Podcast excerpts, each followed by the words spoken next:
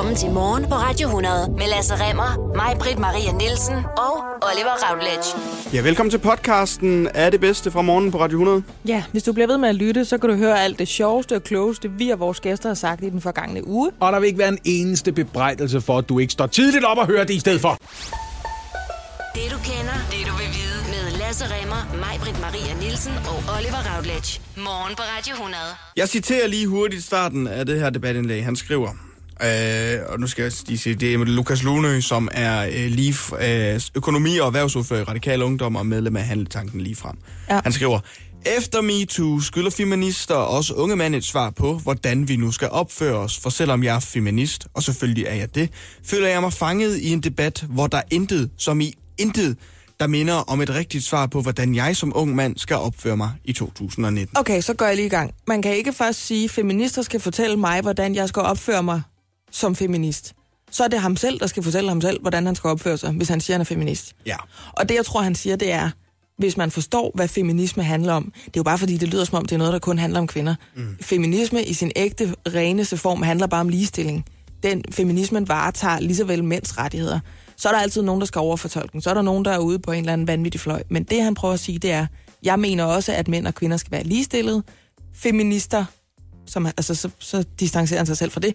Fortæl mig, hvordan jeg skal opføre mig. Jamen det er nemlig det, fordi det som Lukas Lune her, han ligesom lægger op til i sit debatindlæg, det er, at når han snakker med sine øh, venner omkring feminister for eksempel, så siger han, der er ingen grund til at øh, være feminist, fordi alle feminister hader mænd. Og der bliver jeg bare nødt til at sige, Lukas Lune, han selv mænd? Altså. det, må- det skulle man tro, han gjorde, ikke? Ja. Fordi at det er ikke alle feminister, der hader mænd. Mm. Feminister hader måske den måde, som nogle mænd kan gebærde sig på, mm-hmm. og føler sig er en rigtig måde at gøre det på. Altså, jeg er feminist, jeg elsker mænd. Ja, præcis. Ja. Og han siger så, øh, Lukas Lune indtil videre, at intet godt kommer ud af, at mænd nu lige pludselig skal bruge et par hundrede år i kollektiv skam. Nå, fordi han mener, at nu har det været skamfuldt for kvinder, så må vi have en æra nu, hvor mænd skal skamme sig. Ja, Ja, det kan han jo have ret i. Altså, man bliver, der er jo ikke noget, nogen, der bliver klogere af, at mænd skal gå rundt og bukke og skrave og sige undskyld. De mænd, der opfører sig dårligt, eller altså perverst, eller altså whatever, undertrykkende, skal jo bare holde op. Mm. Altså, og det var det uanset om det var det perverse, om det var med dick pics, eller whatever, eller om det var sådan helt øh, strukturelt at tale dårligt om kvinder, eller tro, vi kan mindre end dem. nu nævner du dick pics, og det er faktisk også en ting, som Lukas Lunde han kommer ind på i den her, øh, det, det her debatindlæg. Han siger, at øh, han har endnu ikke mødt en pige, der har en teknik for, hvordan man håndterer, at en fyr sender hende dick pics. Og dertil må jeg så bare sige, det kan da ikke være pigens ansvar at have en teknik for, hvordan at man skal håndtere et dick pic, der bliver tilsendt. Det skal da være en fyrs ansvar, synes jeg, ikke at sende et dick pic, hvis ikke det er blevet inviteret. Altså, Ja, altså, må jeg godt lige korrigere dig, Oliver? ja. Der står faktisk det modsatte. Til dato har jeg stadig ikke mødt en pige, der ikke har en teknik for, hvordan hun håndterer, at en fyr sender hende dick pics. Ja, undskyld. Men, men din pointe øh, består, fordi det er for dårligt, at kvinder skal have en teknik for det. ja, Jeg nemlig. vil sige, vi, vi har prøvet en gang før på det her morgenhold, og vi har snakket om dick pics, fordi det åbenbart er noget, der sker så meget. Jeg ved ikke, hvad... Kvinder kunne jo aldrig finde på det. Der er jo ikke noget, der hedder vagina pics. Det ville jo aldrig nogensinde gøre at sende et billede til nogen. I hvert fald ikke, hvis vi havde tænkt, at vi skulle snakke sammen igen Nej. på en god måde. Øhm, men jeg har faktisk ikke modtaget... Altså, jeg har modtaget et i hele mit liv. Ja. Og sidste gang, vi snakkede om det, der tror jeg, der var nogen, der synes, det skulle være en form for opfordring. Ja, det kan jeg godt. og så, ja, og så, så skete der lidt på Instagram. Men det var bare folk, altså så var det sjovt. Så var der folk, der sendte mm. et billede af en banan med to æg eller sådan noget. Ikke? Men jeg kender kvinder, der må håndtere det. Og jeg, og jeg kan ikke, altså jeg har ikke selv været udsat for det, så jeg kan simpelthen ikke svare på det. Og jeg kan heller ikke, hvis jeg havde en tissemand, så tror jeg heller ikke, jeg ville tage billeder af den hele tiden og sende den til kvinder, der ikke vil have den. Fordi er det ikke lidt sådan med tissemand, hvis man godt kan lide den, den sidder på, så er det verdens dejligste stykke kød. Men hvis man ikke rigtig har nogen interesse, og man heller ikke som sådan har lyst til tissemanden, så er det ikke ophidsende at få et billede af den. Det skulle man mene. Er det, altså, er Jeg det har mig, der er helt væk fra vinduet Nej, her? jeg er eller? helt enig i det, du siger. Det. Jeg har Altså, aldrig forstået logikken i det. Det er jeg lidt har... ligesom, hvis der kommer nogen forbi i sådan en, en Master 323 med skørter og hæksbøjl, og så spiller de Boden Anna helt vildt højt. Der må være nogen, der har fortalt de mennesker på et eller andet tidspunkt, hvis I gør det her, så springer kvinderne simpelthen ind på bagsiden ja. af jeres bil, ikke? Jo. Og det virker ikke, og kvinder tænker, "Pff, kør nu videre, var du irriterende mand. Kæft, hvor du larmer i det her lyskryds, ikke? Det er lidt det samme med dick pics. Hvem er det, hvad er det for en kvinde, der har sagt til alle mænd, det her, det kan vi vildt godt lide, bare blive ved med det. Mm. For der er jo ikke nogen, der synes det. Der er ikke nogen, der tænker, ej, den gad man godt sidde på. Alle de tænker, ej, var det ligegyldigt det der. Men jeg tror egentlig også bare, at min, det min hymnen i det her for mig og Lukas Lunøs debatindlæg ligger i, at prøv at høre, hvis ikke du ved, hvordan du skal behandle og gebære dig efter MeToo, Så vidste du det heller ikke før. præcis, så havde du heller ingen anelse om, hvordan du skulle opføre dig Men- før MeToo. Men man, det, man behøver ikke skælne så meget imellem altså mænd og kvinder. Så hvis det er svært for unge mænd, så kan man bare forestille sig, at de kvinder, man gerne vil have en adfærd overfor, at det bare var øh, ens kammerater mm. øh, med bryster på. Ja, eller med langt hår. Fordi det, vi kvinder er jo også en slags mennesker. Og vi vil faktisk bare gerne behandles fuldstændig normalt som en slags mennesker. Det, det er rigtig nemt. ja. Det, altså, og, og hvis der er en kvinde, der har lyst til at have sex med dig, eller har lyst til at have en romantisk forbindelse med dig, så er du ikke i tvivl. Så det er meget nemt. Du er simpelthen ikke i tvivl. Opfør dig ordentligt. Opfør dig normalt. Ja, normalt, det er rigtigt. Fra 1. april der bliver det obligatorisk for par, der har børn under 18 år og ønsker at blive skilt og gennemgå et digitalt øh, samarbejde efter skilsmissemodul. Og det træder altså i kraft i dag. Så derfor har jeg fundet frem til DR Nyheder, og de har udvalgt tre af de seks dilemmaer, som er en del af det her øh, skilsmisse-digitale modul, så man kan prøve det. Og jeg tænker Ja. faktisk, at vi bare lige prøver det, så vi får en fornemmelse af, hvad er det for nogle dilemmaer her, ikke? Mm-hmm. Der står her, første dilemma, hold da op, der er også, hvis I kan øh, i hu komme de her øh, gamle oliemalerier af de grædende børn. det er faktisk sådan et, lidt eller det, I kan lige se det, I kan lige vende skærmen. Ja, hold da op. Det er det billedet på første dilemma. Det lyder sådan her. Dit barn er ked af det og sidder i sofaen og græder stille. Du nærmer dig og lægger en hånd på skulderen af barnet. Hvad er der galt, spørger du. Barnet snøfter og siger, jeg vil have, at I er sammen. Det er meget bedre, hvis alting var som før. Barnet græder fortsat. Hvad siger du til barnet nu? Mig, der har siddet og lavet de der øvelsesteorispørgsmål. Det er fuldstændig nu. Hvordan vil du fortsætte? Giv lygter. Giv tegn med horn giver lygter. tegn, ja. lygter og horn. Nej, hvad siger du til barnet nu? Så er der valgmulighed 1. Mm. Så så, parentes trøstende, parentes slut. Det skal du ikke være ked af. Det bliver bedre alt sammen, det lover jeg. Nummer to. Det kan jeg godt forstå. Stadig trøstende. Men mor og far har det altså bedre, når de ikke er sammen. Eller nummer tre. Jeg kan godt se, at du er ked af det. Det er svært for os alle sammen lige nu. Så skal I vælge Men en det er af de tre. tre gode svar. Ja, det synes jeg da også. Jeg Og havde tænkt, der var noget med, det skal du ikke blande dig i. Eller, var Ja, eller- Et af dem, man kunne udelukke. Nu skal jeg fortælle dig, hvad vi græder over, da jeg var barn, eller Ja. sådan noget, ikke? Nu skal, jeg, nu skal jeg give dig noget at grave. Men må jeg sige, hvorfor jeg synes, nummer tre er god?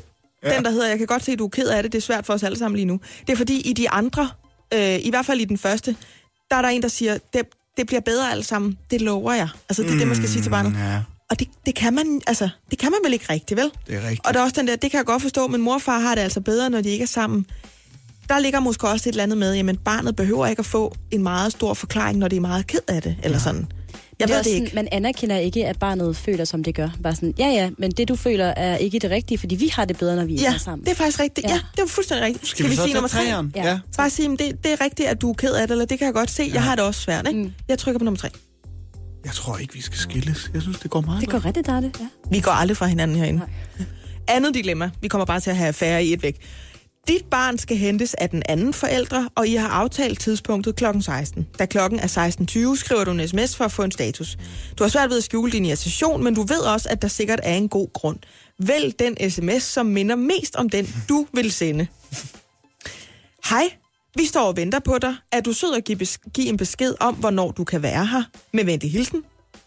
Nummer to. Hvornår pokker er du her? Spørgsmålstegn, udråbstegn. Og nummer tre. Hej, håber at du er okay, og der ikke er sket der noget, siden du er lidt forsinket. Se snart. Knus.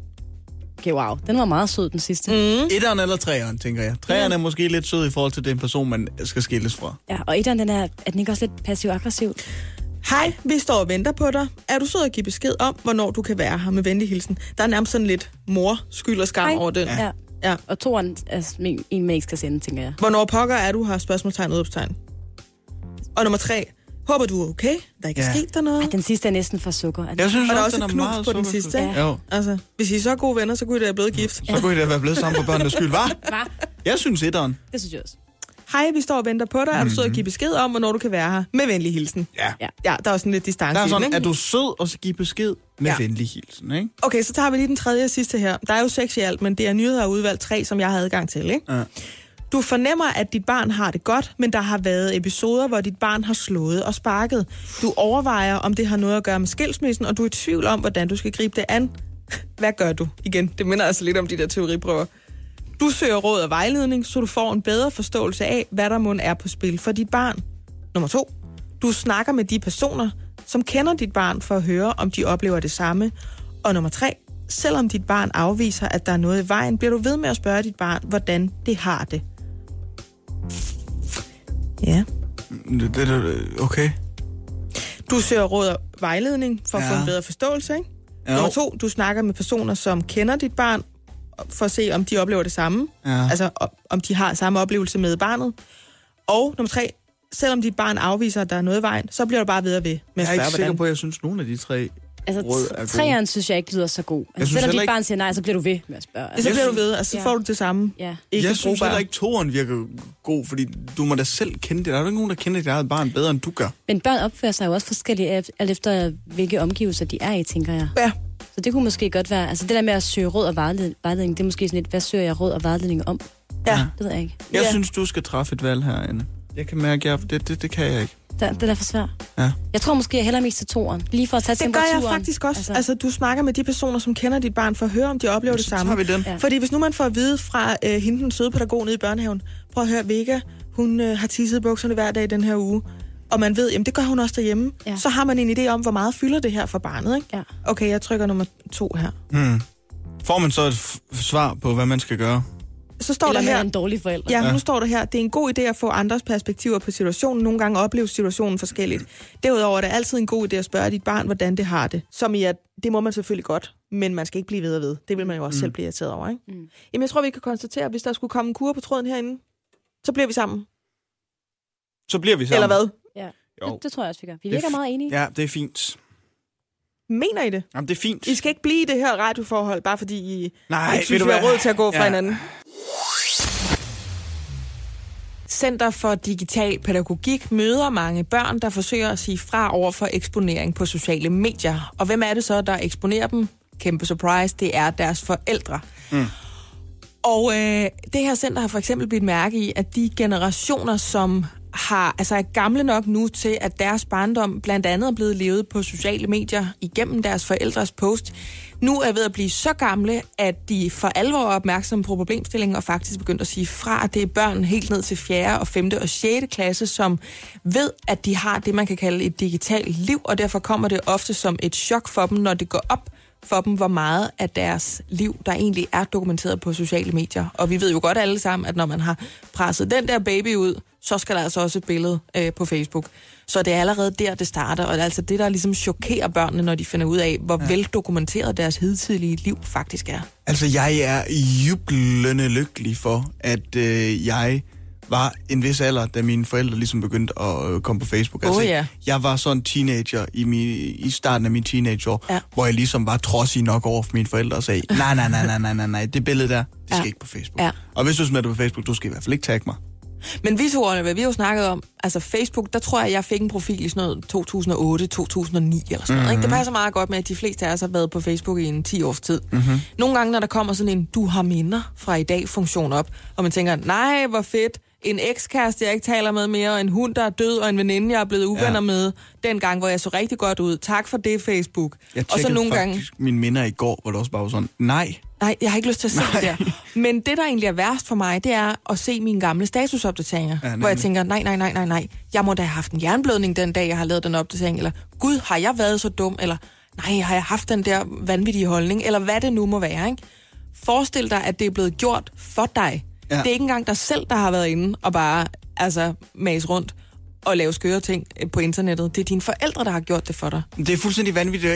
Vi har også snakket om øh, på morgenholdet her tidligere, de her, som der hedder kidfluencers, som jo ligesom er børn på en øh, 6, 7, 8, 9 år, som hvis forældre har bestemt, at de skal være influencers, og ligesom ja. Filmer dem til deres YouTube-kanaler. De her børn, der har YouTube-kanaler, som de tjener styrtende med penge på, som går direkte til deres forældre. Altså det er jo børn, der ikke selv har bestemt, at ja. De skal være influencer, og der skal ligge videoer af dem på YouTube. Men det er deres forældre, der har gjort det. Og jeg synes virkelig, det er bekymrende. Jamen, jeg synes, det er... Altså, lige det der med kidfluencers der, det tror jeg også, man kan høre i dit tonefald. Vi er ikke så imponeret over det. Overhovedet herinde. Altså, Men- det, det er noget med, at børn de ligesom skal være tørre og mætte og varme og trygge. Mm-hmm. Og så var det det, tror jeg. Så tror jeg måske, man skal lade dem være. Men man skal også passe på med at sidde og kloge sig på forældrelivet, når man ikke selv har nogen. Men det er i hvert fald en udfordring, må det da være, at forældre simpelthen ikke tænker på, at deres børn faktisk skal, spørge, skal spørges om lov, fordi det ikke er super rart at ligge ude på nettet, uden at have givet tilladelse. Og ved du hvad, Oliver, det skal de så faktisk kun i det omfang, at de er, øhm, at de er under 18. Er det der, de skal? Fordi bagefter, så må du selv ligesom bestemme. Det, det blev jeg ret overrasket over, at så længe du ligesom er, ikke er myndig, kan man mm-hmm. sige, så, så kan dine forældre spørge dig om lov på den der, når vi skal jo være søde ved dig. Det er det, som man råder til. Men, men hvis de siger nej, så kan forældrene faktisk sige, nå, too bad, og du skal også spise din broccoli. Det vil sige, de må faktisk trumfe igennem. Gud, det vidste jeg ikke. Den, jeg blev også ret overrasket over det. Altså, det er jo, det er jo forældrenes beslutning, for de har jo myndighed over deres Ja, børn, ja, indtil det her barn bliver 18 år gammel. Ikke? Så det er der, man ligesom siger, spørg dine børn om lov. Og så når man bliver voksen, så har man simpelthen myndighed til selv at sige, "Men det der billede, det vil jeg ikke have ud. Eller, jeg har selv en, en Facebook-konto. Det er tit der, den ender. Så er forældrene blevet så gamle og grimme, så gider de ikke på Facebook et eller andet. Ikke? Men, men det blev jeg ret overrasket over, at det er altså ikke sådan, man respekterer børn, eller skal i hvert fald respektere børnenes nej. De kan sige nej tak, og så kan man sige, ja, men ved du hvad, det siger jeg, for jeg er din mor, og jeg bestemmer. Men det er jo et dilemma, vi ikke rigtig kan finde en endegyldig løsning på her den her morgen, men i hvert fald bare opfordre til, at det er altså ikke altid ens børn har lyst til at figurere på din egen Facebook-profil. Nej, og jeg tænker også lidt, altså jeg kan huske en gang, en, en god veninde, jeg har, det synes jeg faktisk, hun er. Hun, hun lagde et billede op med, du ved, knægten han lå lige der, ikke? og det var med fosterfedt og alt sådan noget, hvor jeg tænkte, det der, det er for godt til Facebook på en eller anden måde. Det, det skal du vise nogen, der privat, rigtigt... ikke? Ja. Jo, du skal vise nogen, der rigtigt har fortjent at se det der. Og som, det er tit dem, der også der gerne vil se det, som det betyder meget for. Mm. De efterlyser det måske endda selv at se det billede. Så bare tænk over, hvad, hvad vil du selv bryde dig om, at dine forældre havde lagt ud af dig, og pris dig lykkelig for, at der ikke er nogen, der kan dokumentere, at du engang har skidt i en hat på en græsplæne, fordi de har lagt det på Facebook. Der var jo øh, duel i søndags Ja. imellem øh, vores nuværende statsminister og vores kommende statsminister. Og hold da op. Hov! Hold da- hov, hov. Nå, det var der ingen, der vidste. Sagde du lige det? Sagde du lige, at vi får en ny statsminister? Ja, det sagde jeg, at vi, vi får. Mm, okay. Øhm, og der har du bidt mærke i en lille ting, Anne Lavendt, hvor der bliver snakket om klima. Ja, der sker jo det, at øh, til sidst i den her... Øh, jeg var jo den eneste, der har set den. Altså, det forstår jeg simpelthen rolig, ikke. Det er, jo, øh, Ja, ja, ja. det er jo historisk, det her, deres øh, første tv-duel. Anyway, jeg var den eneste, der havde set den. Og i går, da jeg, jeg, går, jeg går selvfølgelig og tænker over, hvad det er, jeg har oplevet, hvad jeg har set og bearbejder, hvad der er blevet sagt mm, i den her øh, mm. duel. Og der går det op for mig, at øh, Kåre Kvist, der senere hævde en kvist frem, det skal vi ikke tale om. Hvilket, jamen, det var højt. det vil jeg gerne Jamen, tale det var fantastisk. Men øh, han på et tidspunkt spørger de her to, Mette Frederiksen og Lars Lykke, hvad de selv gør for at, øh, for at gøre noget godt for klimaet. Mm. Øhm, og der svarer Mette Frederiksen først, at hun øh, er begyndt at gå mere i genbrugstøj, fordi hun er teenager i huset, som gør det, og så er det også naturligt for hende. Og så svarer øh, Lars Lykke det her. Jeg, slider mit tøj ned. Og så, nej, ved, ved, altså hele alvorligt det jeg gør, det er, at jeg smider meget mindre mad, uden jeg gjorde i gamle dage. Altså jeg er meget, meget øh, opmærksom på ikke at købe mere, end vi skal bruge. Jeg handler ind hver dag, det gjorde jeg ikke før. Altså jeg gjorde ligesom alle andre, en gang om ugen, fyldte bilen op, og så kørte jeg hjem, og så tømte jeg køleskabet og smed det hele ud og puttede det nye ind. Nu går jeg ned og handler øh, på vej hjem fra arbejdet, og så siger jeg, er det kun mig og solen, så er det sådan her, er der nogle af børnene hjemme med kærester, så skal der lidt mere mad til. Det er ikke sådan, man gør, Lars Lykke. Altså, her, vi... jeg ved ikke helt, altså vi har jo lidt øh, her på morgenholdet, øh, vores bibel er jo det program, der hedder Luksusfælden, ikke? jo, jo, det er rigtigt. Han vil simpelthen ryge direkte i luksusfælden. Ja. Altså, Carsten Lindemann, han er på vej hjem til Lars Lykke lige nu, fordi man skal ikke handle ind hver dag, Lars Lykke. Nej, det er ikke sådan, man bekæmper madspild. Det er ikke sådan, man gør det. Men jeg kan godt lide hans, øh, hans billede af, at han smider hele sit køleskab ud en gang om ugen, og så fylder han det nye ind. Men det har også været sindssygt, hvis Lars Lykke han sagde, jeg skulle begynde at skralde. Ja. Og det, det, jeg gør, det er, at jeg går ned i containeren foran Christiansborg, og så finder jeg lige det, der ikke blev spist til frokosten. De der og så, tabletter, som, som Bertel Hård, han ikke kunne, han ikke kunne lide. Ja, den tager jeg lige med hjem til Solrunde. Bum, tjik, bum, tjik, bum, tjik. Jamen, du kan ikke Nej. beatbox, så jeg forstår ikke, hvorfor du Jeg skal prøver. også stå med på. Nå, Kasper, vi skulle til uh, Harslev. Det skal vi. Eh, nej, Harsle. Harslev. Den- Det, det, Harsle, det, ligger, det ligger nede i Harsle. Tyskland. Nej, vi skal til Harsle nu, fordi Ja. du har en historie med fra Sønderjylland, Kasper. Lige præcis. Og nærmere bestemt... Det er Galtland. Ja, det er Og Der er dejligt. ingen, der forstår, hvad du siger. det, er til, det går ud til sønderjyderne, det her. Og det nærmere præcis, så skal vi til et springvand i Haderslev, som i den grad deler vandene. Det er... Ah, der så jeg godt, hvad springvand, du der gjorde. deler- Der så jeg, jeg så godt, hvad du gjorde. Det er flot. Kasper. Og det er Axel Møllers springvand på Gravene i Haderslev, tror jeg. Ja, det er det det, passe? chicken og burger. Ja, chicken og burger. en evig chicken og burger. og af en eller anden grund, så er Og jeg... Finns pølser ligger også dernede. Det gør det vel. Af en eller anden grund, så er springvandet ikke fyldt med vand længere. What? Så derfor så har kunstneren Rune Bosse fået lov til at lege lidt med det her springvand. Og i lørdag så blev springvand så fyldt til randen med frugt, grøntsager og bær. Det lyder som noget øh, sådan veganerpartiet demonstration. Det, hvad? Jamen det er så meningen, at det her frugt og grønt, det skal ligge og rådne i springvandet. Og i den jord, som der ligger ovenpå, der er der gemt en masse frø. Og så med tiden, så regner man med, at øh, der vil skabes et nyt liv i det her springvand. Anne, Ja. hvad fanden har I gang i dernede? Jamen, det, det vil jeg simpelthen ikke stå på mål for, det der. det vil jeg simpelthen ikke. Jeg vil sige, det er Nu er jeg københavner. Lige nu er jeg københavner. Hvad siger du? Altså, følger man, Så skal følger man se det røden frugt og grønt ligge i et springvand. Lige præcis, ja. Og det er heller ikke alle, der er begejstret for det her kunstværk. Nej, altså, Det, altså, øh, en god sønderjyde vil være skeptisk over for det der. Jyske Vestkysten, de Det er har... jo et værk. Ja. Jyske Vestkysten, de har snakket med en vred dame, og hun står bare citeret som en vred dame. Ikke en bekymret borger, som man normalt vil skrive. Så vi har snakket med en bekymret borger på gågaden i Haderslev. En vred dame. vred dame, ja. Virkelig vred. Hun siger kort og godt, det kan man simpelthen ikke byde folk. Nej. Og Jyske Vestkysten, de har også snakket med en anden dame. Hun hedder Ina Pedersen. Hende er der navn på. Okay. Øh, hun er opvokset på gravene og leget i springvandet som barn. Hvad? Og hun siger, det er det værste bras, jeg har set. Både ulækkert og klamt er det. Nej, kommunen skulle hellere se at få noget vand tilbage i det springvand. Nu kommer jeg lige med, altså, det, det er jo fordi, jeg kreative tanker, ikke? Ja, Jamen, du er den kreative Hvad er, hvad, er Det er der det, tvivl om. hvad er det nu, som Sønderjylland er rigtig glad for, der ikke er frugt og grønt? Det er kachbord. Kach.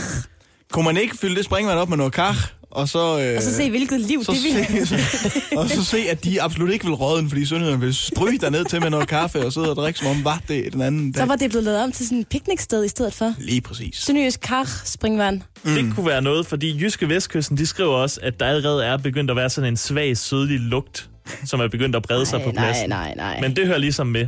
Nej, det gør det ikke. Det skriver... burde ikke være en del af prisen for at besøge Haderslev. Det må man simpelthen...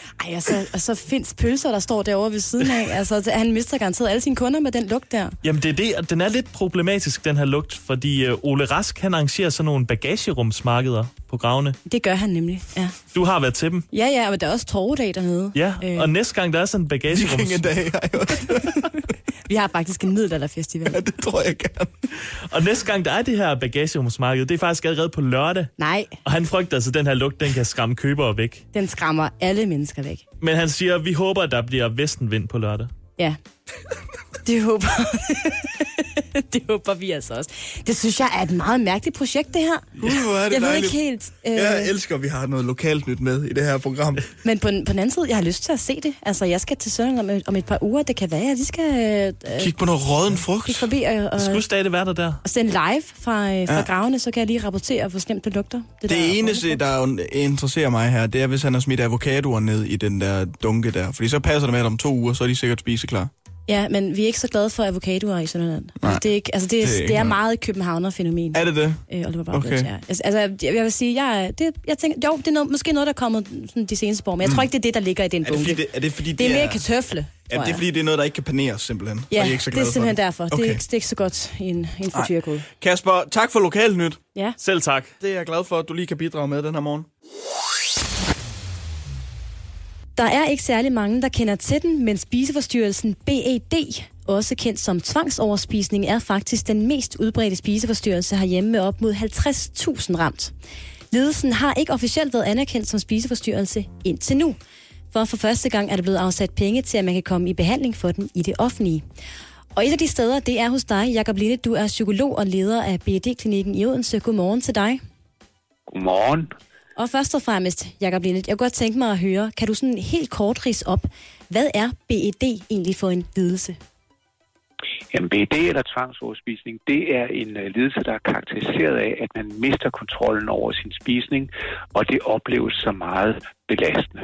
Altså, man kan simpelthen ikke øh, kontrollere sin spisning, og, man, og man, man synes, at det er rigtig ubehageligt eller rigtig belastende, at det bliver ved med at ske. Øh, og så nogle andre symptomer, som, eller nogle andre kriterier, som skal være opfyldt, nemlig at man spiser hurtigere end normalt, når man tvangsoverspiser, at man spiser til man er ubehageligt mæt, øh, at man spiser selvom man ikke er sulten, øh, at man spiser alene, fordi man er flov over sin spisning, eller at man føler væmmelse, depression eller skyld over sin øh, tvangsoverspisning bagefter. Mm. Hvordan forløber sådan en typisk dag, hvis man lider af det her tvangsoverspisning? Altså, hvordan kan man konkret øh, mærke i sin hverdag, at det er det, man har? Jamen altså, noget af det, der er karakteristisk ved, ved BED, det er, at, øh, at lidelsen fylder tankerne hele tiden.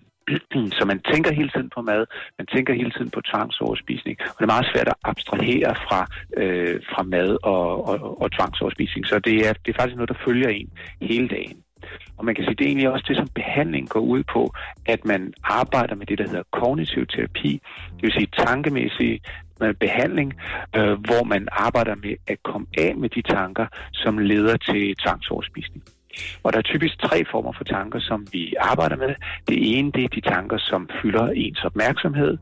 Det andet, det er de tanker, som, øh, som øh, er det, der kaldes for tankemæssige fejlslutninger eller tankefælder, hvor øh, hvad hedder det, man har en oplevelse måske af, at man øh, ikke duer til noget, fordi man har problemer med, med tvangsoverspisning. Og når man så kommer til at tvangsoverspise, så bliver den oplevelse så, eller de tanker, de bliver så forstærket.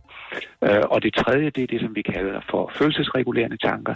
Det er forestillingen om, eller tankerne om, at, øh, hvad hedder det, øh, hvis jeg spiser eller tvangsoverspiser, så får jeg det bedre. Jeg har det måske ikke så godt med mig selv, eller jeg har det måske skidt, og så kan jeg spise eller trøste spise eller tvangsoverspise for at få det bedre. Men jeg tænker, det her er der, er der nok rigtig mange af os, der kan genkende. Altså jeg havde en dag i weekenden, hvor jeg simpelthen bare spiste hele dagen, og ikke rigtig havde kontrol over det. Kan man i virkeligheden ikke bare altså, holde op? Hvor svært kan det være?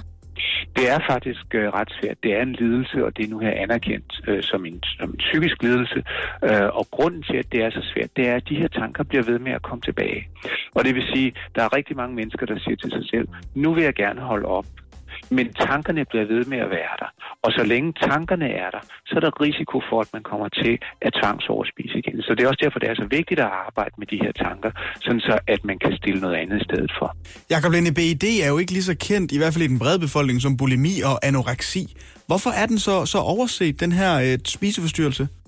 Jeg tror, en af grundene til det, det er jo at det, som I var inde på før, nemlig at, øh, at ofte så kan det være svært at skelne imellem, hvornår man overspiser og hvornår man tvangsoverspiser. Så når man taler med patienterne for eksempel, så siger de, jamen altså til forskel fra en ludoman eller en alkoholiker, øh, som jo ikke behøver at spille eller behøver at drikke alkohol for at overleve, så skal vi jo alle sammen spise mad for at overleve. Øh, og det, der så gør sig gældende øh, ved BED, det er, at man spiser på en anden måde end dem, som ikke har BED. Og det er nogle af de mønstre, der kan være vanskelige at kende og genkende. Og det kan også være noget af det, der kan være med til at gøre, at, hvad hedder det, at ledelsen er overset. Ikke også? Altså for eksempel, hvis man har anoreksi, så er det meget tydeligt, at man bliver meget tynd. Men, men det er faktisk ikke alle med BD, der ender med at blive svært overvægtige, eller lige med det samme er svært overvægtige.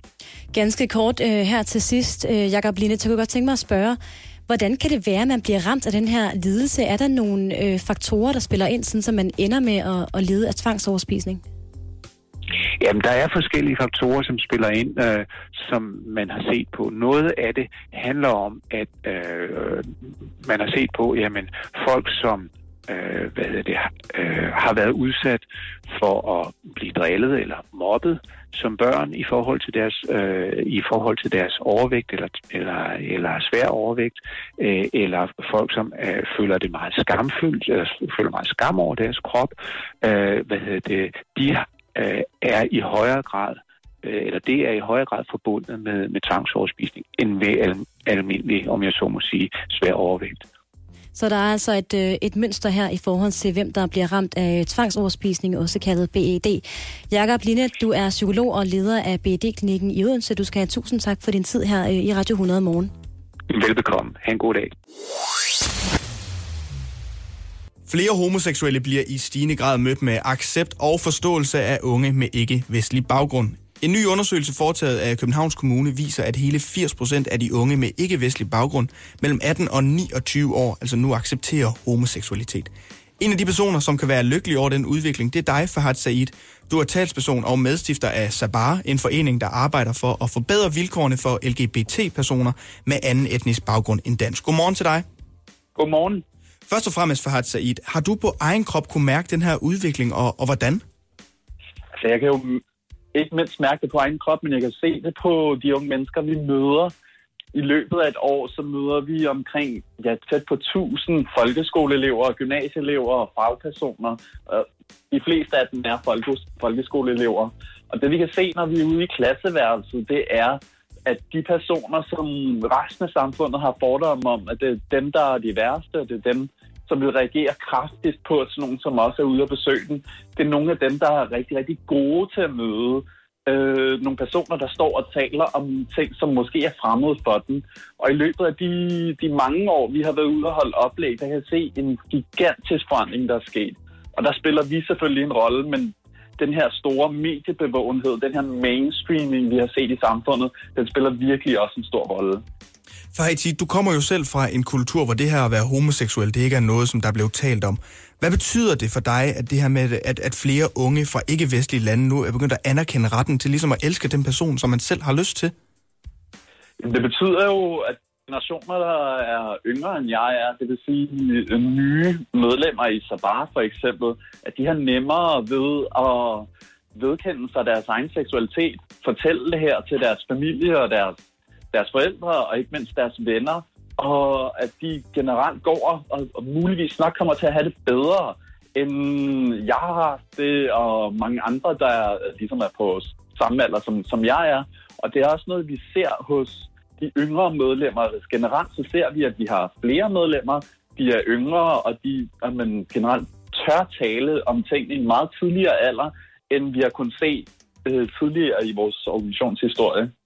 Du siger også, at det er øh, blevet mere mainstream, eller opfattelsen er i hvert fald øh, blevet mere mainstream, det der med at være homoseksuel. Hvordan kan man øh, se det? Jamen, der er faktisk et ret konkret eksempel. Vi har sådan nogle, vi laver for eksempel sådan nogle dilemmaspil, når vi er ude og taler om det i klasseværelset. Og et af de konkrete spørgsmål, vi har stillet, det er, eller vi plejer at stille, det er, hvor mange af jer har set to mænd kysse på tv? Og da vi stillede det her spørgsmål for en del år siden, så var der muligvis en eller to, der rejste sig op. Og i dag er det nærmest altid hele klassen, der rejser sig op. For alle har set skam i tv. Alle har set en eller anden serie på Netflix, eller set en eller anden film. Og det, det tyder på, at den her mainstreaming, vi ser i vores medier, i vores film og serier, at den betyder noget for, hvad man simpelthen er eksponeret for. Der er jo stadig nogle lande desværre rundt omkring i verden for Haid Said, som ikke vil anerkende homoseksualitet. Tror du, at de lande, som stadig ser på det som værende en skændsel, på et eller andet tidspunkt også får øjnene op for, at det rent faktisk er helt normalt? Ja, det tror jeg. Det tror jeg helt, helt sikkert. Hvis man ser på historien, så kan man se, at ting, der går frem, kan også gå tilbage. Nogle af de lande, hvor at man, man begynder at se, øh, at tingene er, er gået tilbage, har det tidligere ikke været, været et problem. Man ser sådan et land som Indien, der lige har fjernet en, øh, eller afkriminaliseret homoseksualitet øh, ved lov, og det var en lov, der var blevet indført af englænderne, da de koloniserede England, så er man så til gengæld lande som Brunei, der desværre lige har indført øh, en, eller kriminaliseret homoseksualitet. Så på den måde går ting både frem og tilbage, og det betyder også, at man ikke skal stoppe med at kæmpe for, for, for rettigheder og for forskellighed, for det er en, det er en kamp, der, der aldrig slutter. Fahad Said, talsperson og medstifter for Sabar. Tusind tak for din tid den her morgen. Det var slet.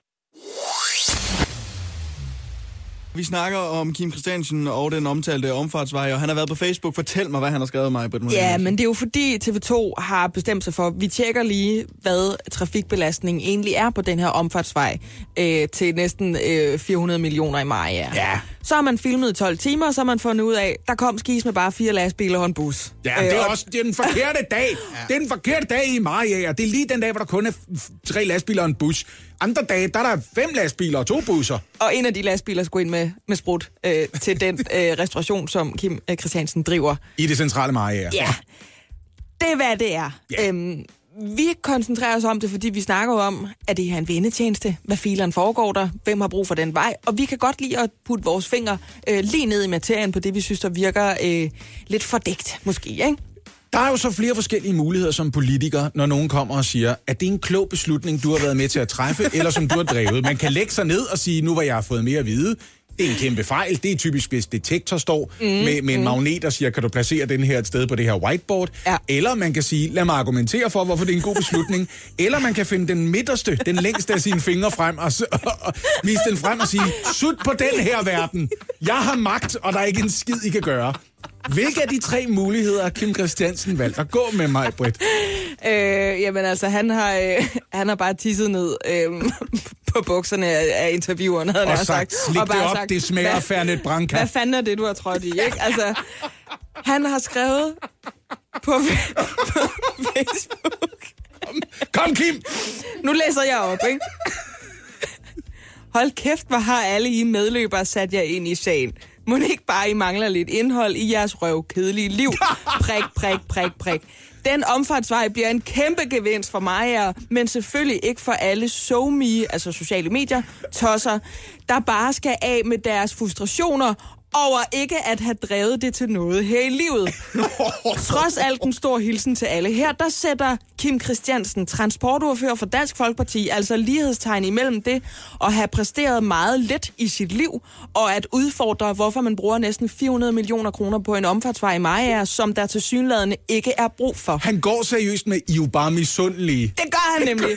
Fordi hvis man siger, I, ville var bare ønske- haters, så er det så, man slipper for selv at lave noget om ved den måde, man gebærder sig på. I ville bare ønske, det var jer, der havde fået vedtaget en omfartsvej til 377 millioner kroner, ingen havde brug for i nærheden af det område, I bor i. Og der må vi har snakket med trafikforsker Mogens Foskerav, der er indrømmet og sagt, det der oppe i Maja, det giver ingen ingen mening." mening overhovedet. Han er bare misundelig. Ja, han er bare misundelig. Han har ikke er noget indhold i sit liv, misundelig. jo. Nej, og prøv at høre, den trafikforsker, der arbejdede på et flot universitet, han har bare ikke drevet det til noget. Det er kun derfor, han har et problem med det. Kunne man ikke også bare bygge en omfartsvej for måske 373 millioner kroner? Brug de sidste 3 millioner kroner øh, på en statue og et springvand, en slags mannequin pis, øh, der bare står på torvet i Maja, og det skal være Kim Christiansen. Og snarere end vand, så foreslår jeg, at han bare tisser gammeldansk. Tisser gammel altså bare dansk, pisser eller- gammeldansk Ja. dansk 24 timer i døgnet. Eller en limfjordsporter, der bare pisser ud. Et mørkere springvand. Prøv at høre, det er 377 millioner kroner af skatteydernes penge. Det er sgu okay, vi griner en lille smule for dem. Ja, men vil I høre noget endnu vildere? Ja, tak. Ham og Pia Kærsgaard, de kommer jo til at udgive en bog, der handler om konduite på sociale Det medier. mener du ikke, Er det seriøst? Ja, den skal hedde uh, Log Ind. Så skriver jeg bogen lige bagefter, der hedder Log Ud. Når du er for gammel til Facebook. Nå, men det var fordi, jeg var ikke på arbejde, øh, var jeg lige ved at sige, da der var 1. april snart, så jeg lavede den nu. Men det var jeg. Jeg havde bare lyst til at lave en joke. Ja, ja, det er jeg i chok over. Kim. Det, men jeg forstår ikke... Altså, ved I ikke, at vi kan se jer? Vi kan jo se, hvad du skriver på Facebook, Kim. Opgaverne i de nationale tests fungerer ikke, det siger Jeppe Bundsgaard. Han er professor på DPU ved Aarhus Universitet, og så er han i telefonrøret lige nu. Godmorgen, Jeppe Bundsgaard. Godmorgen. Sammen med professor emeritus Svend Kreiner fra Københavns Universitet, så har du skrevet en forskningsrapport, der dokumenterer, at læsetesten for 8. klasses elever, den rammer helt ved siden af øh, elevernes færdigheder. Og din makker, altså Svend Kreiner, han har udtalt blandt andet til politikken, at vi bør stoppe med at bruge testene nu og her og undersøge alle nationale test, og at man altså ikke kan være bekendt at teste børn og sige, at der skal foregå noget vigtigt, og så give dem et forkert resultat. Han siger ydermere, at den usikkerhed, som der nu er tale om, den er meget større end den usikkerhed, der altid vil være knyttet til testen. Usikkerheden er næsten dobbelt så stor som det, vi accepterede dengang.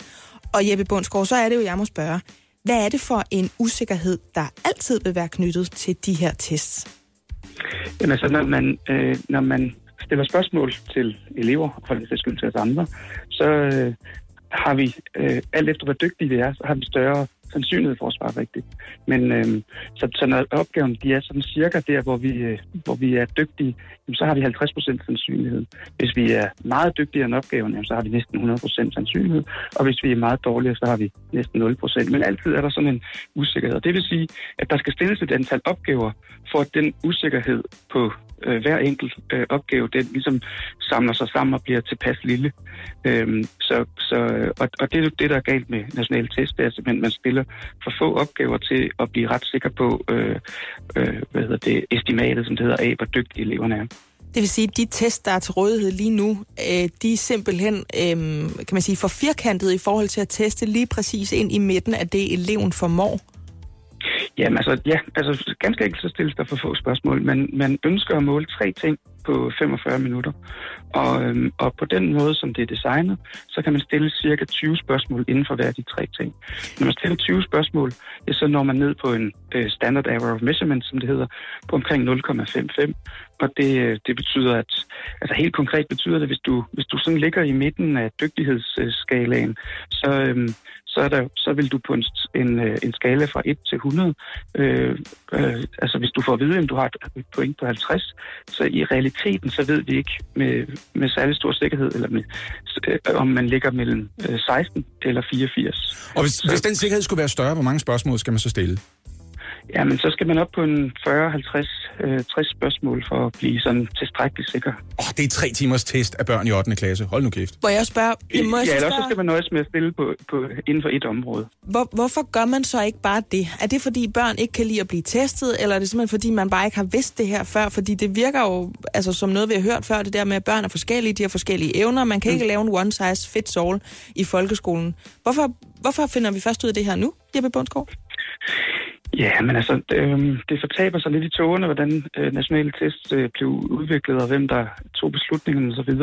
Altså, øh, dem, som øh, sad inde i maskinrummet, det var jo blandt andet Svend Kreiner, og også øh, en statistiker, som stadigvæk sidder med nationale test. Mm. De øh, gjorde opmærksom på, at, øh, at man skal altså stille en del spørgsmål for at komme ned på det her niveau.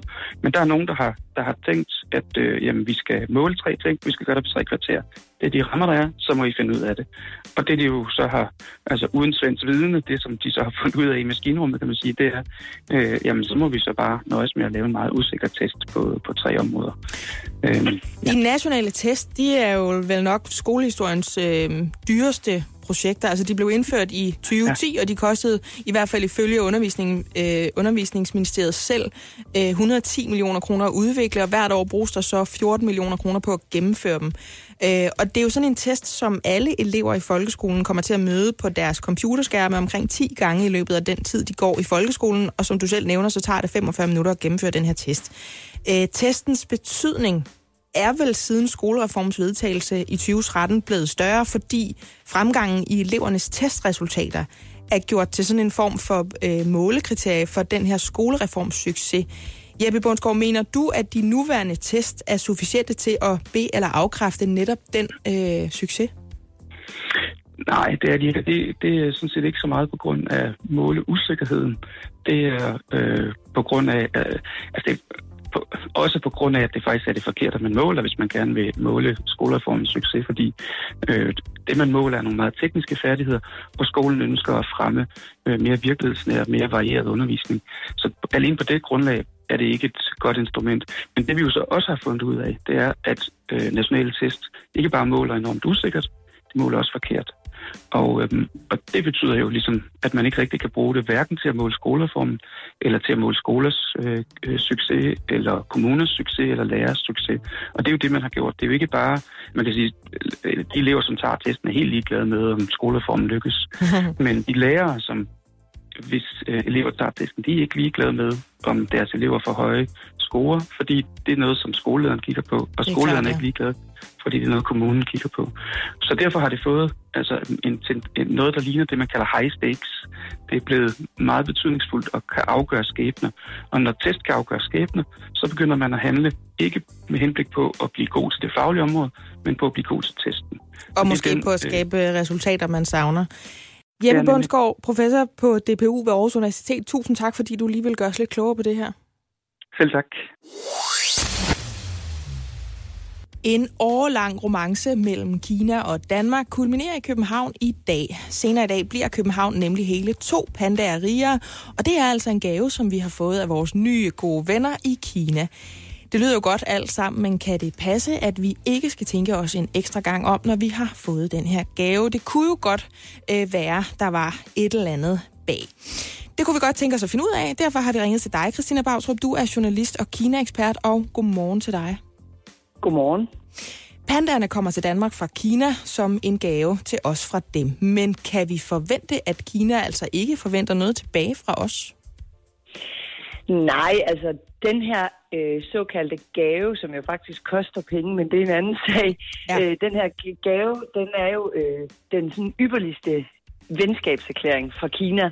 Og det er klart, når, når der er få lande i verden, der får pandaer fra Kina, så ligger der øh, nogle forventninger om, at man i hvert fald har en gensidig forståelse af, at man vil hjælpe hinanden med nogle ting, og at man, man har et særligt venskab. Og Kina har jo haft en strategisk partnerskabsaftale med Kina øh, fra 8, altså 08 til 2018, så det er ligesom også i anledning af 10 år for den her aftale, at man øh, så får de her pandaer nu. Så det er noget, der har været under opsejling i meget lang tid, kan man sige. Ja, det er et gammelt venskab. Men det er jo ikke alle lande i verden, som får den her gave. Altså, hvorfor tror du, at Kina har sagt ja netop til Danmark, selvom vi godt nok har betalt for det, og selvom det selvfølgelig skyldes et 10 år langt venskab, men der er jo mange, der er interesseret i pandaerne. Hvorfor tror du netop, det er blevet os? Jamen, øh, vores venskab med Kina går faktisk længere tilbage, fordi øh, lille Danmark var et af de allerførste lande i verden til at anerkende den kinesiske folkerepublik, da Mao kom til magten i 1949. Der var jo mange lande, der tøvede med, kan man nu stole på, at det er kommunisterne, der kommer til at sidde øh, ved magten. Ja. Men Danmark øh, var altså et af de første lande, og det har kineserne jo ikke glemt. Så for det første er det et gammelt øh, læng- øh, venskab. Men derudover så har lille Danmark faktisk øh, nogle ting, som Kina har brug for, og det, det lyder måske underligt, øh, fordi vi er så lille et land, men vi har mange af de kompetencer og meget af den viden, som Kina har brug for. Blandt andet er man ved at udvikle et velfærdssystem. Der kigger man meget på, hvad vi gør med ældrepleje, pædagogik og sådan nogle ting i Danmark. Øh, fødevarekontrol er et kæmpe problem i Kina. De finder ikke noget øh, bedre måske end det, vi har i Danmark. Vi har nogle af verdens fremmeste virksomheder på området. Øh, så på, og miljø selvfølgelig. Det hele den grønne omstilling, der er vi jo også kendt som et grønt forgangsland. Men derudover så skal man heller ikke underkende værdien af, at Grønland hører til Danmark. I hvert fald øh, er det med i rigsfællesskabet. Og, og lige præcis når det kommer til råstofferne, som kineserne er meget interesserede i, når nu isen smelter, der ved øh, kineserne jo godt, hvem der øh, er med til at bestemme, hvem der får øh, mulighed for at ud, øh, udforske de her råstoffer. Og, og det tror jeg heller ikke, man skal underkende øh, værdien af, hvorfor kineserne synes, vi er så interessante i lille Danmark. Hvad betyder pandaen egentlig som dyr for kineserne? Hvordan forventer de, at vi tager imod dem, når de ankommer? Altså, det er jo deres øh, sådan nationaldyr, men det er jo også en national skat, fordi den, den er, den er øh, så vigtig, øh, og den er en øh, troet dyreart, og, og der er så få af dem, og, og derfor forventer de selvfølgelig, at for det første, at man passer rigtig godt på dem, og det er jo sådan en større videnskab, som Så har været igennem. Det har I jo nok talt om eller hørt om, øh, hvor, hvor specielt det er lige præcis øh, øh det bambus, øh, de her pandaer kan tåle at spise, og, og så videre. Mm. Øh, men fordi at kineserne, altså i kinesisk kultur, der ligger der jo meget det her med, at man ikke skal tabe ansigt. Det er jo sådan øh, en ting, der fylder ret meget. Øh, så en ting er, at man er bange for at tabe ansigt, men, men man går meget op i også at give ansigt. Så når der er noget, der er vigtigt for kineserne, øh, så er de rigtig gode til at rulle den røde løber ud og, og byde velkommen og vise øh, vigtigheden af en person eller en, øh, en, en ting, der sker. Og det er jo helt klart noget, de forventer, når, når nu de her pandaer kommer. Ikke? Så forventer de jo, at vi, øh, vi virkelig ruller os ud og, og viser, øh, hvor taknemmelige vi nu er for den her gave i Danmark. Christina Bortrup, skeptiske typer vil sige, det her det er altså ikke bare en noget for noget gave. Det er decideret politisk øh, magtmiddel, og at nu har man øh, solgt sin sjæl for to nuttede bamser til zoologisk have. Du lyder ikke lige så bange som de værste skeptikere. Kan du prøve at sætte et par ord på det? Nej, altså det, det er mere fordi, altså pandaerne i sig selv øh, gør måske ikke den helt store forskel. Vi, vi er allerede, hvad kan man sige, øh, vi er allerede meget afhængige af Kina. Øh, det er det vigtigste, øh, altså den vigtigste samhandelspartner uden for EU, og det danske folketing har for flere år siden øh, gået sammen og godkendt eller øh, stemt for sådan en såkaldt verbalnote, som var en slags undskyldning til Kina for, at man modtog Dalai Lama i 2009, som jo fornærmede øh, ja. den kinesiske regering meget, meget kraftigt, og som gjorde, at danske virksomheder faktisk havde store problemer i Kina i en periode. Venskabet var på frysepunktet lige en periode der, men så kommer den her verbalnote, som, hvor, som indeholder en tekst, en mærkelig tekst om, at nu siger vi, nu, nu øh, siger Danmark, at vi, øh, vi anerkender den, øh, altså den her et-Kina-politik, som betyder, at Tibet er en ubestridelig del af Kina. Ja. Så man kan sige, at de indrømmelser har vi jo allerede øh, givet. Øh, vi er holdt op med at kritisere øh, kineserne sådan offentligt for deres krænkelser af menneskerettigheder og så videre. Så man kan sige, det er jo ikke, nu kommer de her to pandaer, så er alting forandret. Altså ja. man kan sige, det venskab og den afhængighed, øh, som vi har af det kinesiske marked, og, og den pris, man betaler hvis man gør noget, Kina ikke synes om. Den er ret høj, har man jo øh, i skiftende danske regeringer af, ja. vurderet. Ja. Christina Bortrup, tusind tak for den her meget, meget fyldige og meget, meget gode forklaring på øh, pandasituationen. Tusind tak, fordi du lytter med. Selv tak. Det er ikke særlig lange afsnit. De er sådan 17 minutter lange. Serien hedder Den Falske Virkelighed. Lad os bare være ærlige. Det hedder Sillemaus tankestreg. Den Falske Virkelighed. Og kan for eksempel ses på TV2 Play, hvor man lige har fået CBB-mobil til at spytte en smule i kassen. Og det allerførste program, det starter sådan her med Silles egne ord. Kender du følelsen af nedtur, når du scroller igennem Instagram og ser, hvor perfekt alle andres liv er? Det gør jeg. Og jeg er endda selv med til at skabe et glansbillede på de sociale medier. Det er der, filmen knækker for mig. Allerede der. Jeg er allerede vred Så her. hold dog op! Ja, så bare lad være. Lad. Du kan da ikke sige, kender du det, at du scroller igennem Instagram? Det er mig, der gør det ved dig. så lad være med det. Also, ikke nok med, at det er mig, der gør det ved dig. Jeg har det selv dårligt, ja. så jeg gør det. Og on another note, hvem er det, der får hende? Altså, nu har jeg jo set den kvinde. Hun er ja. gudsmuk. Hun ligner den næste prinsesse i Storbritannien. Vanvittigt. Hvem er det, der får hende til at føle sig, altså, som, som pest og kolera pakket ind i en sort affaldssæk? Jeg forstår det ikke. Prøv at høre, det her det er jo 17 minutter af gangen, der handler om, at Sille Havgård sidder sammen med bundsympatiske, super talentfulde, gudesmukke Vi ved godt, du godt kan lide Christoffer. Jeg er gay for Christoffer, så er det sagt lige ud. Ikke? ja, men, jeg, videre. men jeg er også meget straight for hans kæreste. Jeg Ja. ville elske at blive adopteret af dem og bo i en eller anden form for seksuel partnerskab, hvor jeg ligesom er deres gamle husven, der bliver trillet ud af skabet en gang imellem, og de siger, Dobby, placer din tunge her og din penis her. Det ville være dejligt for mit vedkommende. Det er ikke det, jeg siger. Du vil være sex Dobby. Ja, jeg vil gerne være sex Dobby. Ja, og så vil jeg sendes tilbage i skabet med en sok en gang imellem. Jeg tror, at hvad jeg siger er... Lasse, du, du, du er en modbydelig gammel mand. Ja, ja, ja, jeg ved det godt. Kan vi komme forbi det? Kan vi komme forbi det med, er en Nej, afsporet den her snak om uperfekthed på sociale medier fuldstændig. Jeg kan jo kun se dig, der slikker Christoffer nu. Det var Sillemaus, der gerne ville snakke om, hvordan vi i virkeligheden ser ud. Ej, hvor du det, lækker. Det er hende, der taler om... Jeg taler om den ægte virkelighed.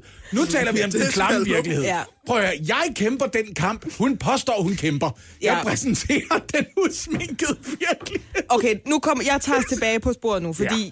Øh, jeg er jo sådan en, der nogle gange godt kan blive lidt sur på de sociale medier. Ja. Jeg har blandt andet også skrevet en bog, hvor det handler om, hvis du bliver ked af det over at scrolle rundt på, det kunne være Pinterest, det kunne være Facebook, det kunne være Ja. Instagram, så lukker du bare ud, for du behøver ikke at være der. Ja. Det det, det program gerne vil sige. Du må ikke sammenligne dig med andre, fordi du ved godt, det er bare en version af noget virkelighed. Det er den falske virkelighed, som programmet også hedder. Så forstår jeg bare ikke, hvorfor man vælger hende til at tage den rolle, fordi det er jo netop hende, der laver det content, der laver det indhold, der gør, at unge piger måske får det dårligt med sig Og selv. nok så vigtigt, Sille Havgårds usminkede virkelighed er stadigvæk 60 gange smukkere end vores sminkede ja. Virkelighed. Altså, når jeg smider et filter på mit liv, så bliver det... Jeg er stadigvæk seks etager under ja. Den penthouse-lejlighed, hendes ufiltrerede virkelighed Jamen, er eksisterer i. Mm. Hendes gulv svæver 20 meter over mit loft. Men det var det, jeg sagde før med, hvis man havde den der, uh, det er bare en dag i joggingtøj. Det er ikke alle mennesker, der ligger i et eller andet cashmere-sæk i en altså sofa, der er 8 kvadratkilometer stor, foran et eller andet marmorbord, og så ligger der en prins ved siden af en. Nogle af os, vi ligger faktisk på en, en våd trepersoners sofa ved siden af et brugt askebær og en flæster i sandwich. Livet ser forskelligt ud. Ja, et sted, ikke? hvor der lugter lidt af vådt savsmuld og, og et så er sommerhus, det ingen har måske været i. et svært at vælge sådan en, altså en kvinde, der... Altså jeg tror, når hun slår en brud, så lugter det af viol også. Det er svært, at det er hende, der skal være ambassadør for at sige, jeg er også uperfekt. Det for du jeg- ligner rigtig meget en, der slet ikke kan være uperfekt. Program 2, der er hun til catwalk-arrangement på Dangleterre. Du ved, standard til Ja. aften. Mm. Øh, og løber lige ind i Pernille Blume. I ved, hende svømmeren. ikke? Nå ja. Så Hende snakker- nationalskatten. Og ved, hvad de taler om? Uopnåelige idealer, og Ej, hvor presset man kan blive af det. Gud smukke Pernille Blume, som har vundet guld til OL i 50 meter fri. Ja. Du er idealet. Mm. Du er bogstaveligt talt øverst på piedestalen. Ja. Du var hende, der vandt over alle de andre. Ja. Hvem er det, du er- føler dig presset af? Ja, ja, men jeg er fuldstændig enig. Ikke at jeg siger, at det ikke er et pres at være elitesportsudøver, eller skulle forsvare en guldmedalje, eller leve op til folks forventninger. Hvad er det egentlig? Nej, men prøv at høre, om det, taler muligt, så gør det jo bare sådan nogen som mig og alle andre dødelige kvinder endnu mere ulykkelige, fordi vi får at vide, nå okay, du har, du har også uperfekte dage. Nå, det var en forløsning. Må jeg se, hvordan det ser ud? Okay, dine uperfekte dage minder rigtig meget om noget, der er bedre end mine værste lortedage, hvor jeg ligger derhjemme og, og altså, ved at omkomme i mit eget skrald og opvask. Ja. Det er bare Nu- det, jeg siger. Nu lyder jeg meget vred, og det skal ikke på nogen måde det skal ikke på nogen måde smide en sten i skoen på den ansøgning, jeg har sendt om at bo på øh, pigekammeret. Øh, hjemme hos og Sexdobby. Lasse, det tror jeg, det er det klammeste, du har sagt i den her radio. Jeg ved det godt. Og du har sagt, du har ikke blå hjørne under bukserne også. Jamen, jeg, jeg mente det heller ikke rigtigt.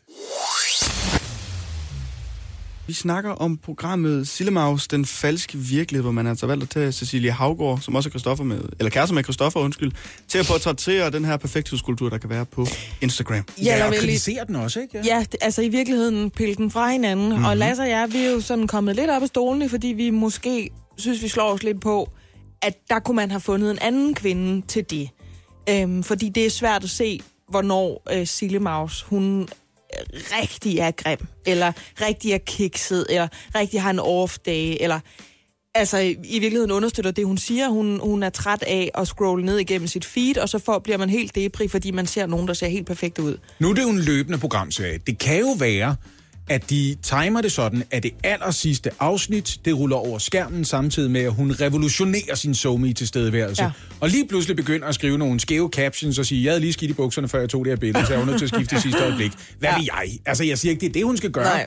Men jeg siger, det vil, det vil måske lige tage lidt af ballonen. Men det vi i virkeligheden også taler om, fordi det, det er egentlig ikke hende. Hun, hun er sikkert øh, skøn. Øh, Lasse er helt vild med hendes kæreste, ved vi. Men det er ikke så meget hende som person, jeg egentlig hæfter mig ved. Jeg hæfter mig ved det der med, at vi kvinder bare har det rigtig svært med nogle gange at være til stede på de sociale medier, uden at vi skal logge ud med en form for mindre værtsfølelse. Jeg ved da, jeg har skulle virkelig supervisere og overvåge min egen tilstedeværelse på Instagram, fordi jeg har en tendens til at tænke, øv, det var godt nok nogle stramme inderlov. Hold da op, en Paris-røven har hende der, og hun ja. er helt brun også, og nej, alt i hendes hjem er helt hvidt. Sikke nogle flotte sølvlyses der. Nå, der kom hendes kæreste ind ad døren med sushi. Det var heldigt for dem begge to. Ja. Og så kigger jeg mig omkring i min lejlighed, der pludselig føles som en gammel cigaræske, og så kommer min trold af en mand ind ad døren og siger, er der mere, flere karbonader? Ja. Eller sådan, ikke? Ja. Og så tænker jeg, øv bøv, så havde jeg et dumt lorteliv, og du var bare flot og smuk og rig og lækker. Og det er det værste, man kan gøre. Det er at sammenligne sig selv med fremmede kvinder på internettet. Mm. Og, jeg, og jeg trækker dårligt nok vejret, når jeg taler om sådan nogle ting her, fordi det er jo altså virkelig noget, jeg går op i til det punkt. Jeg rent faktisk har skrevet en bog om det, og jeg holder foredrag øh, sammen med Anne-Sophie Espersen om de her emner for pokker. Fordi jeg mener, det kan være ødelæggende for kvinder. Og det er jeg helt med på. Jeg har stadig ikke helt gennemskuet, hvordan det kan være, at der er så stort et gab imellem mænds og kvinders oplevelse af det der. Fordi jeg synes ikke, jeg støder på lige så mange mænd. Nu er jeg også en gammel idiot, ikke? Nej, men du måske har en burde jeg spørge Oliver i Du stedet har en for. pointe. Men hvordan kan det være, Oliver, du er 23, hvordan kan det være, at... Nu skal jeg ikke lægge det ord i munden. Er det sådan, hvis man er 23 år gammel, at man som en ung mand har en tilbøjelighed til at kigge på På andre unge mænd. Ja, veltrænede, succesrige mænd, der sætter sig ind i en Ferrari med sixpack.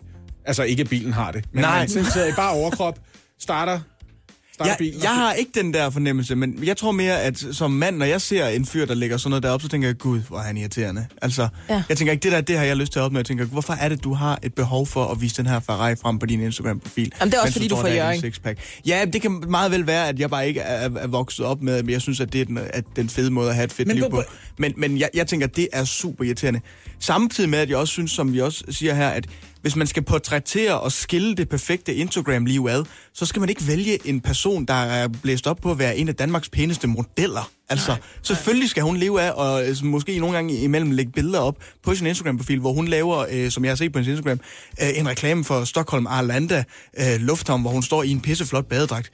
Men Det er det, hun lever af. Hun er model. Men hvorfor skal man så vælge hende til at portrættere livet på Instagram, sådan som det kan være hårdt? Fotomodellers opgave er at være det uopnåelige mm, ideal. Præcis. Ellers det- vil de ikke være fotomodeller. Nej, det Men vil I høre, hvordan jeg har reddet mig selv for det? Fordi jeg er meget afskåret fra at forstå, hvorfor nogle kvinder, som har det lidt svært med den måde, de ser ud på, eller deres krop, eller deres lejlighed ikke ligner noget fra et Bo Bedre-katalog, de til stadighed følger kvinder, der altså banker det der mindre værd, eller den der usikkerhed ind i dem. Og der har jeg simpelthen bare lavet sådan et filter for mig selv. Både i forhold til, altså det, det er en semipermeabel, det er en halvgennemtrængelig membran, der kan både komme noget ind, og der kan komme noget ud. Det vil sige, jeg opfører mig kun på den måde på Instagram, som jeg har lyst til, at de kvinder, jeg følger, skal opføre sig på. Jeg lægger kun noget ud, som jeg tænker, hvad, hvad skal andre bruge det her til? Kan de bruge det til noget, eller er det bare ren og skær selvhævdelse? Og det kan godt være, at det lyder lidt frelst, men jeg gør det kun, fordi det er det, jeg gerne vil have den anden vej. Mm. Jeg vil gerne følge kvinder, der inspirerer mig, i stedet for at give mig øh, lyst til at ligge i fosterstilling og spise mm. marabu. Og det er simpelthen bare sådan et filter, jeg har sat på mig selv, for ellers bliver jeg simpelthen for ked af det over at være på Instagram, som jo også lidt af det mantra, som, som Sile Maus går ind i den her programserie til. Ikke? Så kan man diskutere, om hun er den rigtige til at udsige de ord, men jeg ved i hvert fald bare, at jeg praktiserer det, for jeg bliver alt for ked af det, øh, når jeg ser de der smukke kvinder, som jeg ikke kan leve op til. For en del år siden, der oversatte jeg en forestilling for en øh, kollega. Peter Kær satte en forestilling op, som er en kæmpe succes i USA. Den kom på dansk, det hed Hyldest til Hulemanden, og det er groft sagt sådan en øh, mænd er fra Mars og kvinder fra Venus ting, ikke? Nå, men det korte og lange, det var en af de ting, som jeg aldrig nogensinde har lagt mærke til før, og jeg tænkte, det er fuldstændig rigtigt, det var, han sagde, mænd kan ikke håndtere, når kvinder begynder at ønske sig noget, manden ikke kan levere.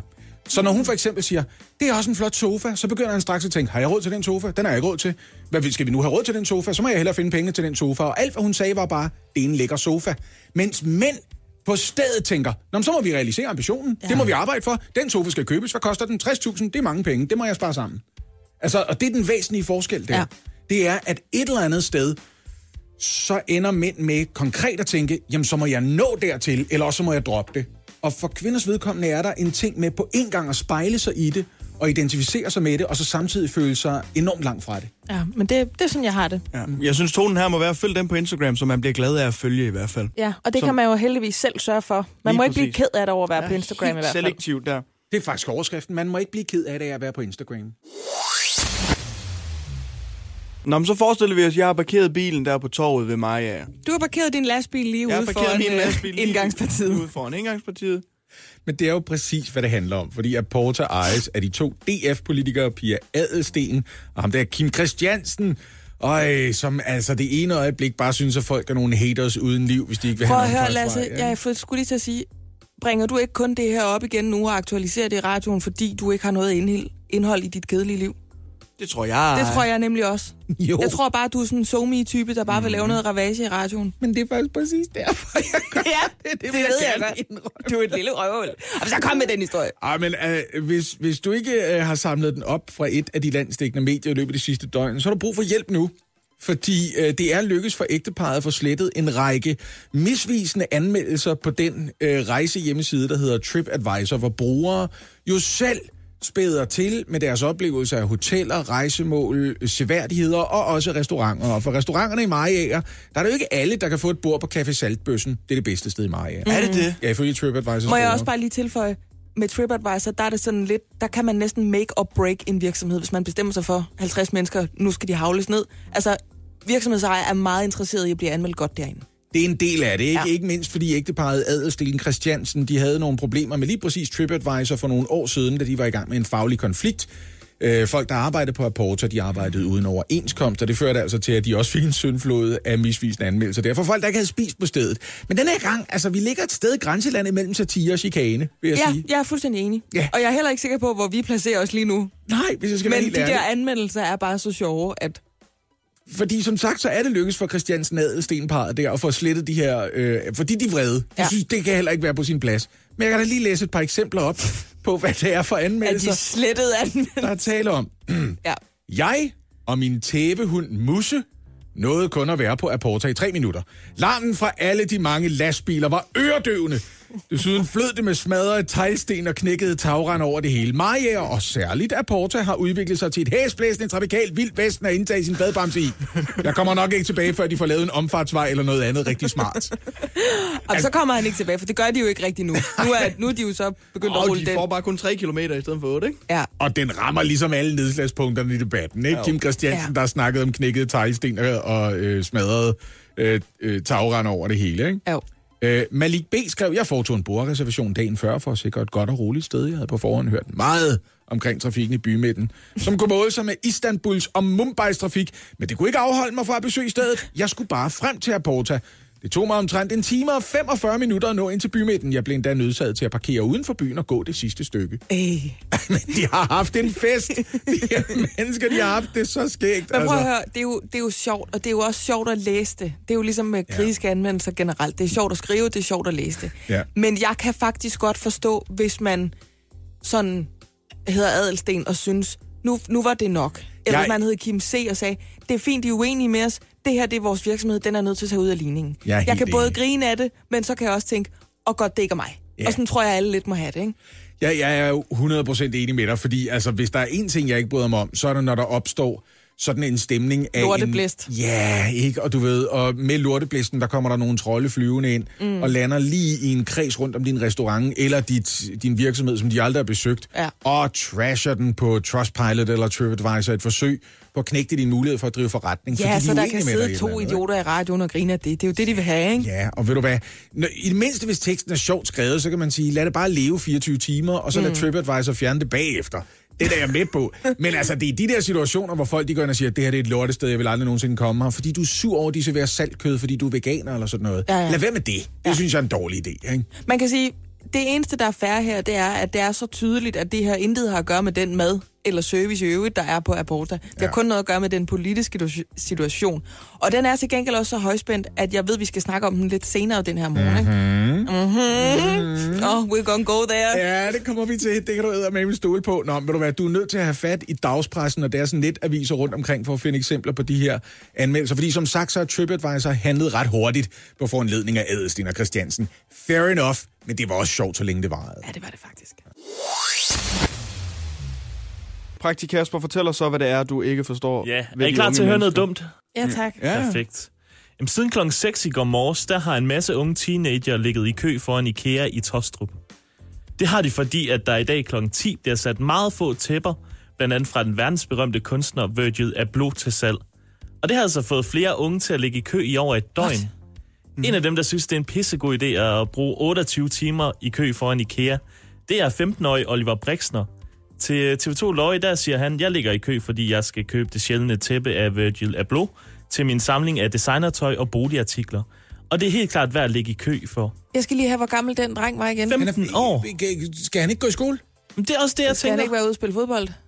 Nej, hvor blev det reaktionært der. Det må unge mennesker selvfølgelig selv bestemme sig for, hvad de interesserer sig for. Men altså IKEA, Jamen, enige om til dem med pølserne til 5 kroner. Ja, ja, ja. Sælger de noget, hvor folk de tænker, det kan vi ikke få mere af, vi er nødt til at ligge i kø. Åbenbart. Hold da op. Er det fordi, de har lavet sådan en H&M-ting der, hvor de lige går ind og laver noget Stella McCartney, og så er der et begrænset oplag, og så står du i en Stella McCartney til 199 kroner og synes, at det er awesome, og så har de bare gjort det med tæpper. Jamen, udover at bruge 28 timer i kø for en IKEA, så skal han også have en del penge op af lommen, fordi tæppet, det koster 2.299 kroner.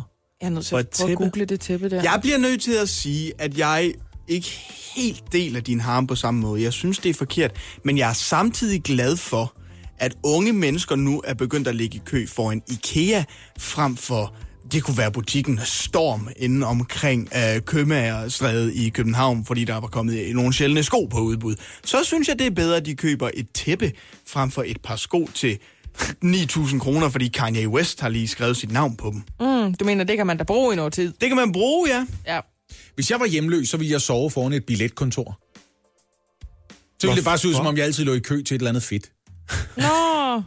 Og der gik du helt dark der. Eller? Så vil du ikke ligne en, der var hjemløs, er det du mener? Nå, men det er bare... en- I, nu sagde Fordi jeg bare ikke for- nok med, at de er hjemløse, de skal også skamme sig over at ligge og sove på gaden. Er det, du siger? Jeg tror faktisk, jeg ville tage penge for det, faktisk. Så vil jeg sige, hvad skal du have? Hvad skal Men du det bruge? er Men der der skal du folk, lige der passe på, for det er der jo nogen, der gør det der. Det kan vi huske, de der øh, forkælede møgeunger der, der, der er betalt hjemløse for at ligge på deres spot i køen på det kolde strøg, for der gad de ikke selv at ligge. Jeg vil sige til mit forsvar, at nu hvor jeg troede, det var min egen idé, der så jeg det fra den hjemløses perspektiv, Ja. og ikke fra de øh, Men øh, nej, du troede, det var noget innovativt business, noget. Det var det ikke. Det var et overgreb. Det var lige er gået op for mig. Jeg var egentlig i gang med at designe en app i mit hoved. Altid. Mm. Det kan da godt. være, Afdesign den igen, det er ikke en god idé, det der. Altså. Men grunden til, at unge folk gør det her, Kasper, er jo som regel, fordi der er nogle penge i det på den lange bane. Det vil sige, at man køber det her tæp for 2200, der er ikke er mange, der bliver produceret af dem, og så kan man måske sælge dem for 9000. Er det derfor, de gør det?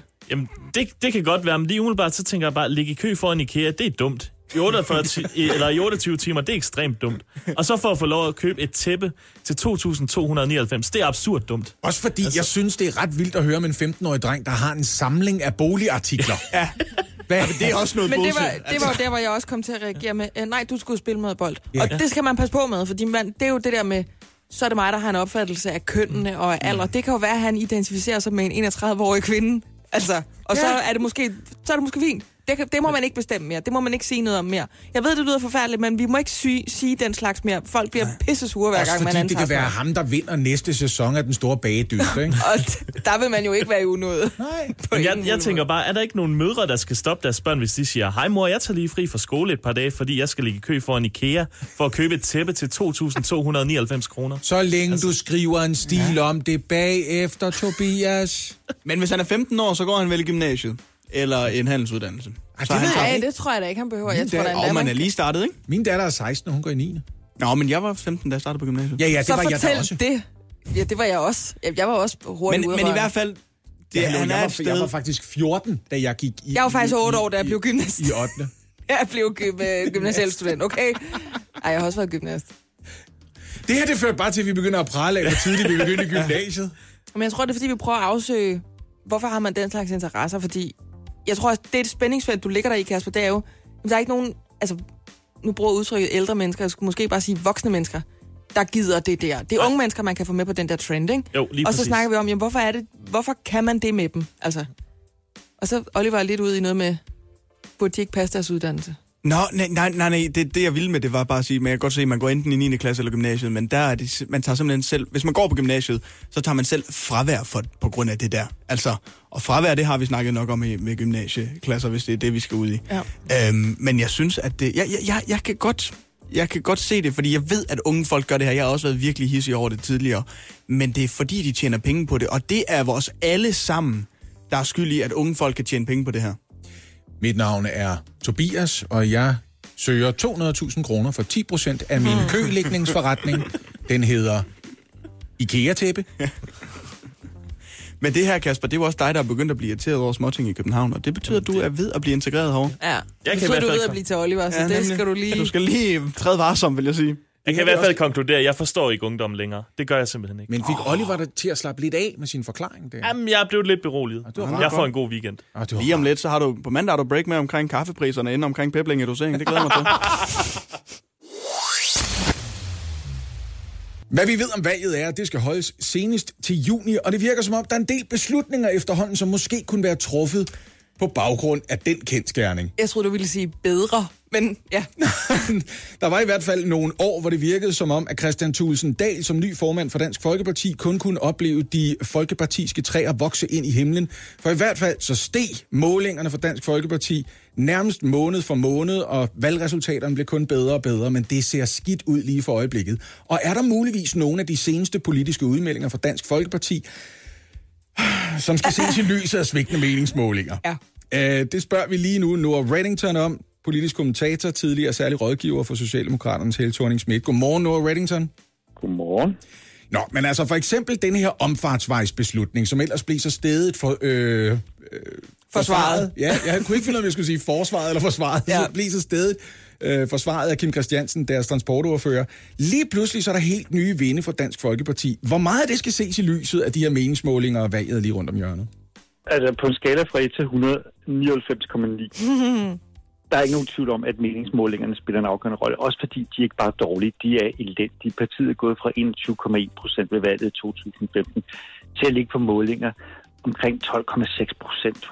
Altså, det er meget, meget voldsomt. Og hele diskussionen om øh, omfartsvejen ved mig handlede jo ikke bare om den. Det handlede om, at Dansk Folkeparti var blevet et grimt parti.